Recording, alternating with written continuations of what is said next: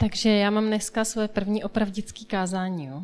Já jsem tady už mluvila někdy dřív, vždycky se to nějak týkalo mojí práce.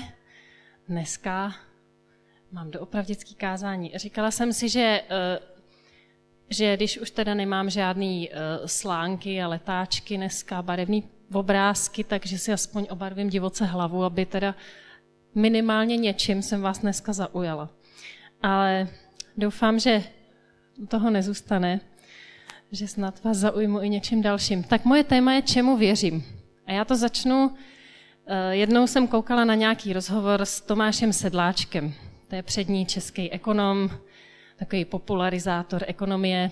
V mém případě se mu to furt ještě nepodařilo natolik spopularizovat, že bych si ekonomii oblíbila, ale on jednou řekl v tom rozhovoru, představ se mi, ale neříkej mi, jak se jmenuješ, a neříkej mi, co děláš. A já jsem si říkal, to je tak provokativní otázka. A teď si říkám, když neřeknu, jak se jmenuju a neřeknu, co dělám, co teda řeknu, co je odpověď na takovou otázku. A rozčiluje mě, že mě to tak provokuje, ta otázka. Říkám, co pak fakt jsem jenom to, co dělám? Je to to, co mě tak moc definuje, že na nic jiného nedokážu jako přijít? Takže mi to šrotuje v hlavě už jako dlouho a já jsem pořád ještě nepřišla na tu odpověď. Na nějakou jednoduchou údernou větu nebo dvě. Ale přemýšlím o tom i tak, jestli, jestli člověk může říct, kým je v jedné nebo dvou úderných větách. První věc, čemu věřím, jsou příběhy. Myslím si, že daleko líp než nějaký definice nějaký zjednodušení a nějaký zkratky, daleko víc nás oslovují příběhy. Pán Bůh svoje nekonečné pravdy a svoje životní principy nám zjevuje v příbězích. Bible je prostě plná příběhů. A já teda dneska jsem se rozhodla, že se vlastně představím takovým příběhem. Mám na to dost času, nebo je to jedna, dvě věty. A z těch příběhů totiž vyplývají nějaké věci, kterým třeba věříme, nebo tak. Takže to zkusíme. První, ne, ještě ne. Ondro, co mám dělat? Já nevím. On je na zapnutí. Ne, to je jenom na laser, ne? Na všechno. A. Už to mám zapli. Takže jako Forrest Gump celý film vždycky říkal, moje máma říkala, tak já začnu fotkou mojí mámy ze 70. let. A moje máma nás pozbuzovala, aby jsme si věřili. Ona vždycky říkala takovou větu. Člověk může být i blbej, ale vždycky si musí umět poradit. Takže máma nás pozbuzovala v takové jako sebedůvěře. Fotka mýho tatínka ze 70. let hned následuje. A tatínek, co se týče víry, tak ten jako se občas uh, zaobíral i teologickými tématy a vždycky říkal, žádný Bůh není. Ale člověk by měl žít tak, aby s ním byl za dobře, kdyby náhodou nějaký byl. Takže uh, výsledek toho, když se kouknete na můj obličej u vánočního stromečku, tak uh, vidíte, že můj teologický základ byl poněkud nejednoznačný. A každopádně naši se vždycky snažili aby z nás vyrostli slušní lidi. Aby jsme prostě vyrostli dobrý lidi, chtěli vždycky žít dobrý život. Tak, takže první moje věřím je, že věřím, že člověk nemusí přesně všechno chápat, aby se mohl s Bohem potkat. Každý z nás vychází z jiné strany. Každý z nás to má jinak daleko k víře. Někdo vyrůstal ve věřící rodině a někdo vyrůstal ve velmi nevěřící rodině Někdo vyrůstal mezi sourozenci, mezi kterými byly vztahy dobré a někdo vyrůstal tam, kde byly vztahy špatné. Všechny tyhle ty věci nás někam staví a nějak upravují tu naší startovní čáru. Ale pán Bůh se může potkat s každým člověkem. Půjde po každé cestě, která je možná, aby se s člověkem potkal. Na tomhle obrázku jsem já, to úplně vpravo. Tam to druhý dva jsou moji bráchové. Já jsem prostřední dítě, což je taky taková diagnoza. A když mě bylo jedenáct, moje máma přišla a oznámila nám, že se stala křesťankou. A já jsem si říkala, dobrý, moje máma už se předtím stala leda s čím, takže jsem si říkala, máme tady další experiment. A předtím zkoušela různé cvičení, takže nás pak nutila doma cvičit různý jako pozice a tak. Zkoušela různé knihy, ty pak s náma jako diskutovala snažila se na nás uplatňovat ty různé výchovné metody, které se tam dočetla.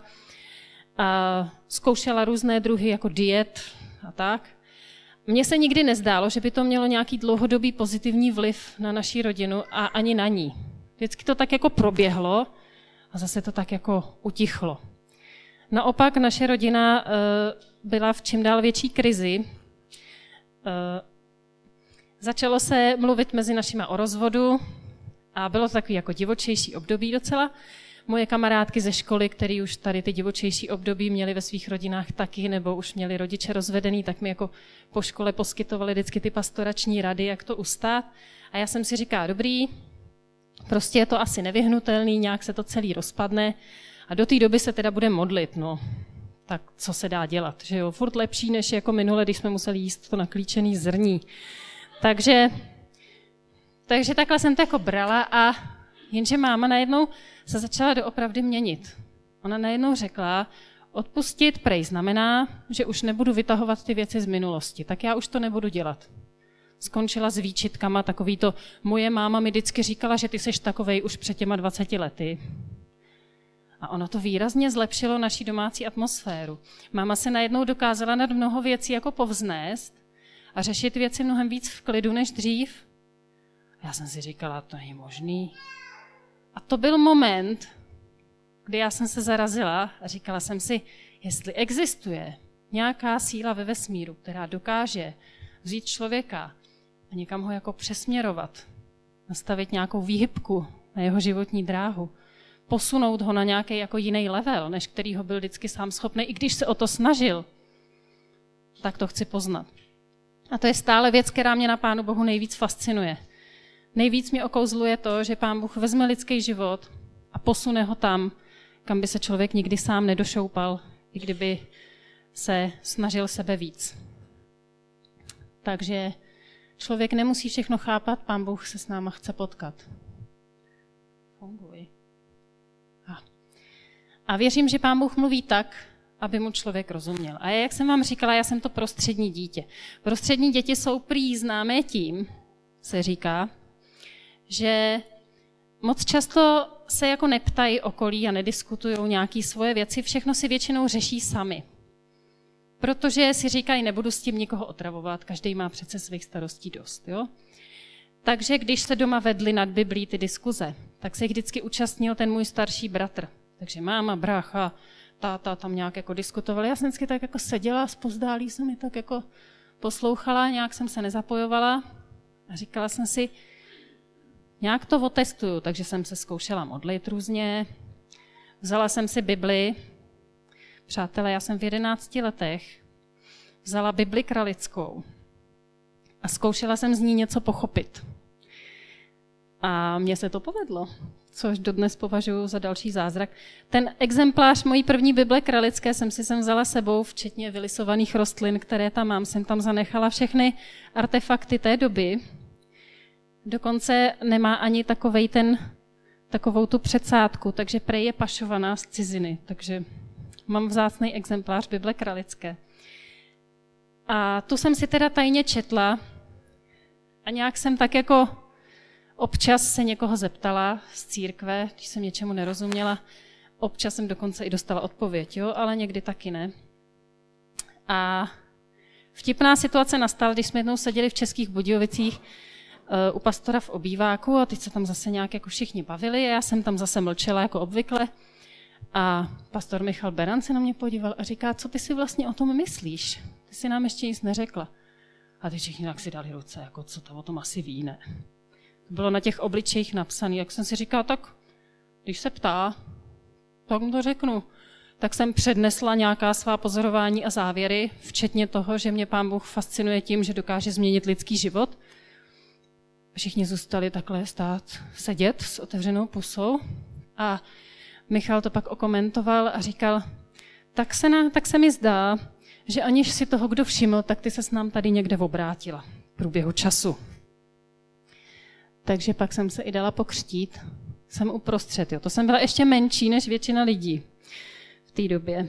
Tak to se pak změnilo. A z té kralické Bible mě oslovil jeden verš, který vám tady musím přečíst. A ten ale v ekumenicky vůbec není tak pěkný. Jo? Ten mi zůstal na pořád z té kralické Bible. Je to Žalm 18, verš 26. A teď sleduji, jak je to tady krásně napsaný. Ty, pane, s milosrdným milosrdně nakládáš a k člověku upřímnému upřímně se máš. To je paráda, co? A tohle je někde v základech, v nejzákladnějších mojí víry.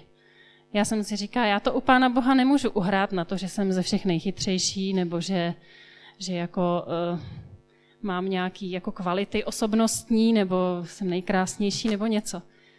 Ale na něco nehraju. Na tu upřímnost, na tu upřímnost, na tu se můžu spolehnout vždycky. Říkám, pane Bože, když pochybuju, tak ti to řeknu, že o tom pochybuju. Když něco nechápu, což teda v té kralické Bibli se mi stávalo dost často, tak to řeknu, že to nechápu. Když tomu nevěřím a přijde mi to blbý, tak ti to řeknu. Řeknu, promiň, tohle mi fakt přijde nelogický a blbý. Tomu se mi těžko věří. Já prostě budu upřímná. Když jsem z něčeho natřená, tak mu to samozřejmě taky upřímně řeknu. A pán Bůh mi slibuje, že on bude taky upřímný. Že nebude někde jako tajemný, mluvit v náznacích a v hádankách a pak někde za rohem si bude říkat, ha, určitě to nepostřehla, určitě se nachytá. A já pak řeknu, ale já jsem ti to naznačoval. Pán Bůh není zákeřný. Pán Bůh se k člověku upřímnému má upřímně. A to je obrovsky úlevné pro mě a pro všechnu další víru. Takže tenhle verš mě, mě provázel v dalších mých etapách mé víry. Takže tam někde to jako začalo. A další věc, který věřím, je, že já nemám mě rád ten ovladač tak, že věřím, že Ježíš je cesta. My někdy máme dojem, že to uvěření je ten moment, ke kterému to všechno směřuje. Jo? Všechno to naše nějaké hledání a pak to má nějaký cíl a to je to uvěření. A tady tomu věřit by bylo podobné, jako myslet si, že dva lidi spolu chodí, pak se vezmou a to je ten cíl toho vztahu. A pak už je jenom takový to, a žili spolu šťastně až do smrti. My víme, že v tom manželství to tak jako většinou nefunguje. A ono to tak většinou nefunguje ani v té víře. Ale v té víře mi připadá, že my tak často máme ten pocit, že by to tak mělo být. Jo? Že teď se teda stal nějaký mystický moment a od teďka to bude tak, že já se modlím a pán Bůh dělá věci. Že to tak jako půjde nějak jednodušeji, nebo, nebo jako snadno. Ale víra je proces. Spíš než dojít do cíle, věřit znamená, nebo uvěřit znamená stoupnout si na startovní čáru. A na té cestě je někdy dobrá viditelnost, někdy máme pěkný rovný úsek před sebou a někdy tam jsou trošku ty hrboly a to je v pořádku. A je možný, že my si začneme myslet, že to není v pořádku. V Židům 12.1 se píše, proto i my, obklopeni takovým zástupem svědků, odhoďme všecku přítěž i hřích, který se na nás tak snadno přichytí. A vytrvíme v běhu, jak je nám uloženo. Snadno se na nás přichytí. Je vždycky snadný začít věřit něčemu, co není pravda. Je to snadný v našem běžném životě. Jak často uvěříme někomu, kdo nám řekne, že nejsme dost dobrý? Snadno. Snadno se to na nás přichytí. Já ještě v těch dávných dobách, když jsme byli děti, tak my jsme ještě zažili to, že jsme si jako hráli venku. A někdy jsme prolezli nějakou jako roštím a tam byly takový ty svízele, takový ty malý zelený kuličky. Zažil jste to někdo? A normálně člověk jako pak vylez a teď si říkal, fuj, takový bordel, tak se snažil to jako sklepnout, ono to nešlo. Musíš se zastavit a prostě to jako obírat. A mně to přijde strašně podobný tady s tím. My strašně snadno na sebe jako někde nabalíme, vůbec nevíme, kde jsme to vzali. Jo? A těma zkušenostma, kdy třeba očekáváme, že se něco jako stane, že pán Bůh nějak zasáhne a třeba se stane něco úplně jiného. Jako, jo? Šup a mám na sobě tu pochybnost. Pán Bůh asi není dobrý. Jo? A snadno se stane, že uvěříme věcem, které nejsou pravda. A když věříme věcem, které nejsou pravda, tak nás to dovede na místo, na kterém není naděje. Najednou si říkáš, tak asi, asi to neumím. To jsem si říkala já. Já jsem si říkala, asi, asi to neumím. Jo. Asi neumím dobře věřit. Že? A uvěřila jsem tomu, že pán Bůh je ze mě zklamaný. Protože pořád dělám chyby. Přitom to, že jsme tak strašně zaměřený na chyby, je podle mě lež. To je taková velká svízel takhle, která je na nás přilepená, protože my žijeme ve společnosti, která na těch chybách, na ty chyby je strašně zaměřená. Celý školní systém je zaměřený na chyby. Vy takový pokus, co dělali s dětma, vzali velký bílej papír, doprostřed udělali černou tečku a řekli, co vidíš. Všechny děti řekly, vidím černou tečku. A on říká, co ta obrovská bílá plocha okolo, tu nevidíš? Jsme zaměřený na tu chybu, ten narušitel toho prostoru. A je to normální, že jsme takhle jako zaměřený. Ale já jsem uvěřila tomu, že pán Bůh je stejný. Že udělat chybu znamená, že on je pak naštvaný, zklamaný, mrzutej na mě a že se mnou ani nechce být už potom. A že když nedokážu podle těch jeho norem žít teda jako dobře a bez těch chyb, tak na co si tady teda hraju? Jako? Jo? Co to jako má znamenat tohle? No takže jsem taková trošku zmatená z toho. Přitom si myslím, že naše chápání Boha vždycky je zkreslený, protože je částečný.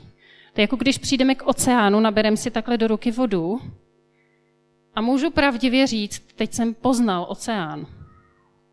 Bude to pravda z jednoho pohledu. A z druhé strany to je vlastně hrozný nesmysl. Ale to není špatně. Proto se mi líbí ty příběhy. Moje kamarádka říká takovou kouzelnou větu, že k Pánu Bohu máme každý vychozený cestičky z jiné strany.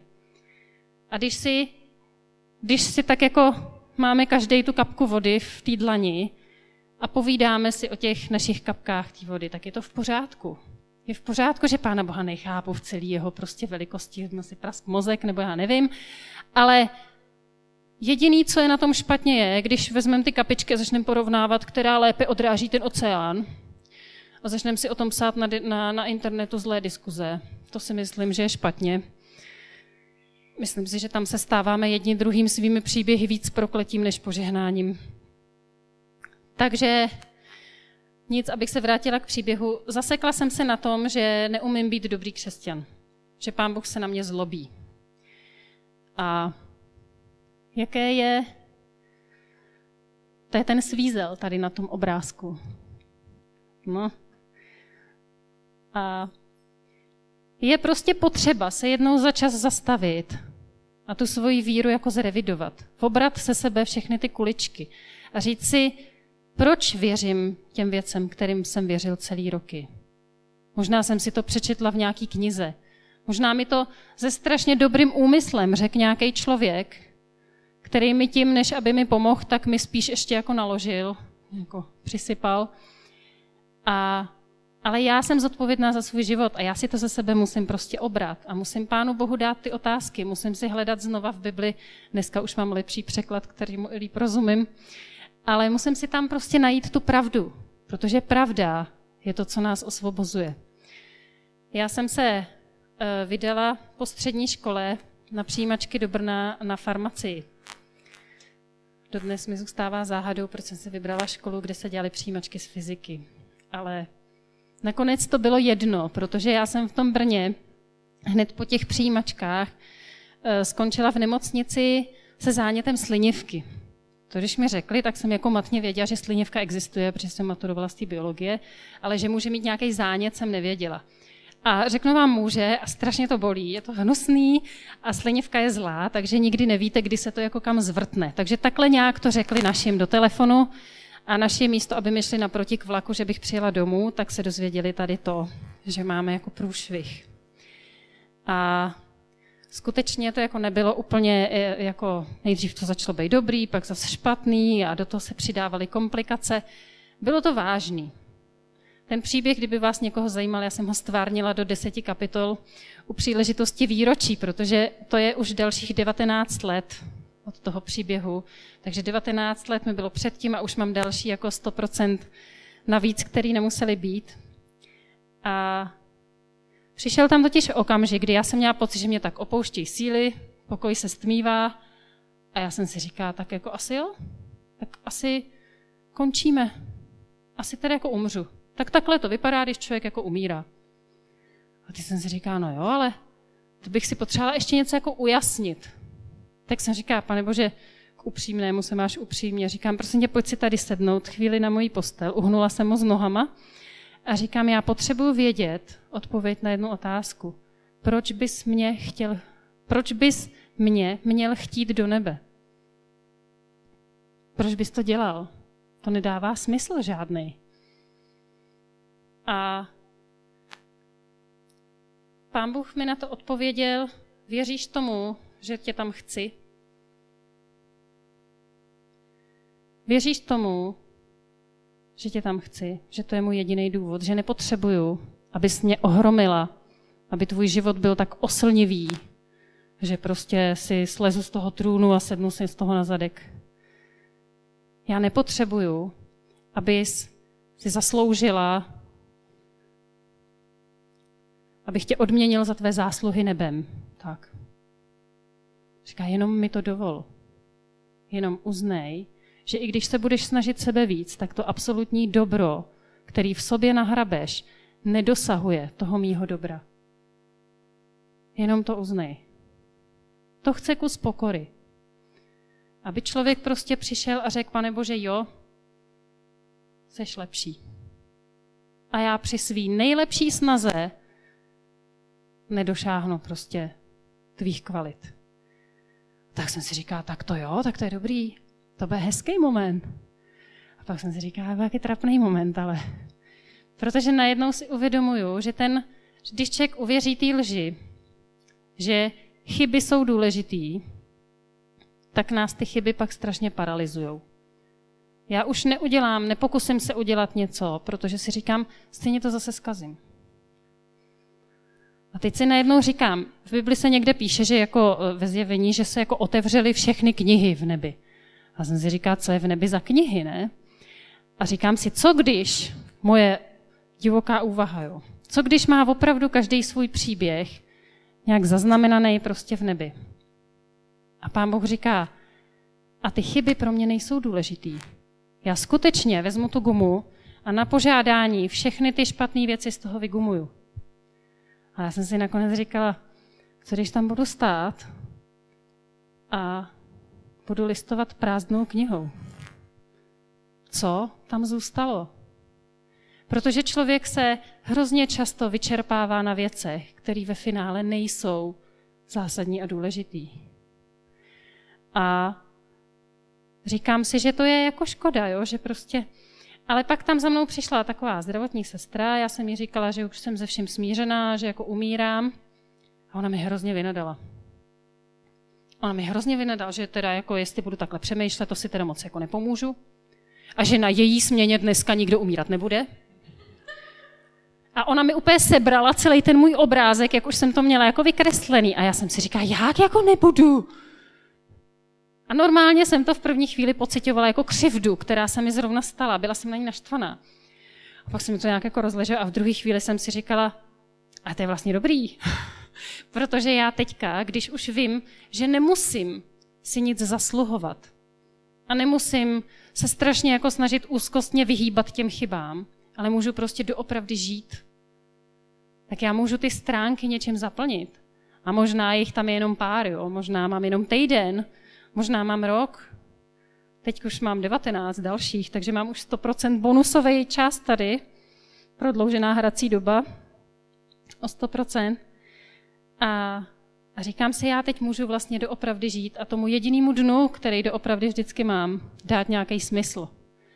Zkusit udělat ze světa lepší místo, aspoň na tom kousku, na který já došáhnu. Takže věřím tomu, že pravda nás osvobozuje. Nemusíme žít paralizovaný svýma strachama, nemusíme žít paralizovaný svýma pocitama viny, nemusíme být neustále v šachu, protože naší svatou trojicí se stalou výčitky, vina a chyby. Nemusíme. Pravda osvobozuje. A dostávám se do závěru. To bylo hezký. Ještě. Tak. A Jan 10.10 říká, že zloděj přichází, aby kradl, zabíjel a ničil. Já, to říká Ježíš, jsem přišel, aby měli život a měli ho v hojnosti. A my jsme všichni voláni k tomu žít svůj příběh, žít a zažívat hojnost všeho. Nenechat se ničím zastavit. Zvláštní je, že si řekneš, no jo, tak ty si tady, víš co, povídáš s Bohem na smrtelný posteli, kdo tohle má, jako jo.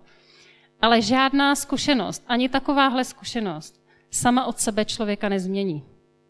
Já se každý den znova ocitám na té cestě, prolejzám těma svízelama, zastavuju se, abych prostě obírala ze sebe ty věci a stále znovu čelím novým pochybnostem a novým strachům. Oni totiž i ty události, které jsou před náma, tak na ty nevystačíte s tím, s tou zkušeností ze včerejška. Já jsem si myslela, že mám strachy a obavy ve svém životě, jo? A pak jsem měla děti. A teprve jsem zjistila, co to jsou strachy a obavy, když se člověk bojí, ne jak dopadne můj příběh, ale teď tu mám tři další příběhy. A třeba já jsem ten, kdo na ně věší ty svízely. No, to je hrozný. A někdy to fakt jsem. Často. Pak se to člověk jako uvědomí a teď obíráte svízely z dětí a teď si říkáte, jestli jim těm z druhé strany nesypeš rovnou tím nový, jako. No, tak pořád znova se rozhoduju, čemu budu věřit. Jestli můj život budou ovládat výčitky, pochybnosti, vina a strach z chyb, anebo to, že prostě věřím Pánu Bohu. Bůh se teda chce s náma setkávat, ať jsme v kterýkoliv fázi naší cesty. Bůh chce mluvit tak, dokáže mluvit tak, abychom mu rozuměli. Mluví dialektem každého z nás. Víra je cesta a je třeba dělat si čas od času zastávky a poznáváním pravdy se stávat svobodnější. Bůh je tady totiž déle než my a je skutečným odborníkem na život a proto stojí za to mu naslouchat. A on tam nestojí s tím, že jako na nás vrhá ty svoje očekávání a dneska už to ale neuděláš, že ne. Včera jsi mi to slíbila, že to už neuděláš, tak jako očekávám, že už to bude dneska lepší. Já si spíš představuji, že pán Bůh se těší, co spolu zažijem. On ví, že jsi člověk. On to ví o mě, už se s tím smířil, už dávno se s tím smířil. Jako. A my můžeme zkusit dělat dobré věci. My můžeme zažívat momenty, které přesahují nás samé a ve kterých se zjevuje boží sláva. Pán Bůh říká, že nám připravil skutky, do kterých můžeme vstupovat. Máme žít v hojnosti. A já si myslím, že zažívat hojnost neznamená mít jednoduchý život. Protože můžeme mít hojnost radosti, ale můžeme mít i hojnost bolesti. Ta cesta se nenarovná a nebude, to zní, nebude zní jako dálnice. Nebudeme cestovat jenom za hezkého počasí. Prostě je to život a je to normální, že zažíváme hojnost od všeho. Protože víra a Pán Bůh nemá, si neklade za cíl zjednodušit nám život. Víra z nás může udělat silnější lidi. Nemusíme se ohlížet, kdo na nás klade jaká očekávání. Můžeme žít podle svého přesvědčení. Nemusíme se ohlížet, eh, co bychom všechno měli dělat. Ale můžeme prostě si říct, Bože, co jsou ty skutky, v kterých dneska se zjeví tvoje sláva. A nemusíme se bát doopravdy žít, protože se nehraje na chyby. A protože by byla škoda jednou stát a listovat prázdnou knížkou.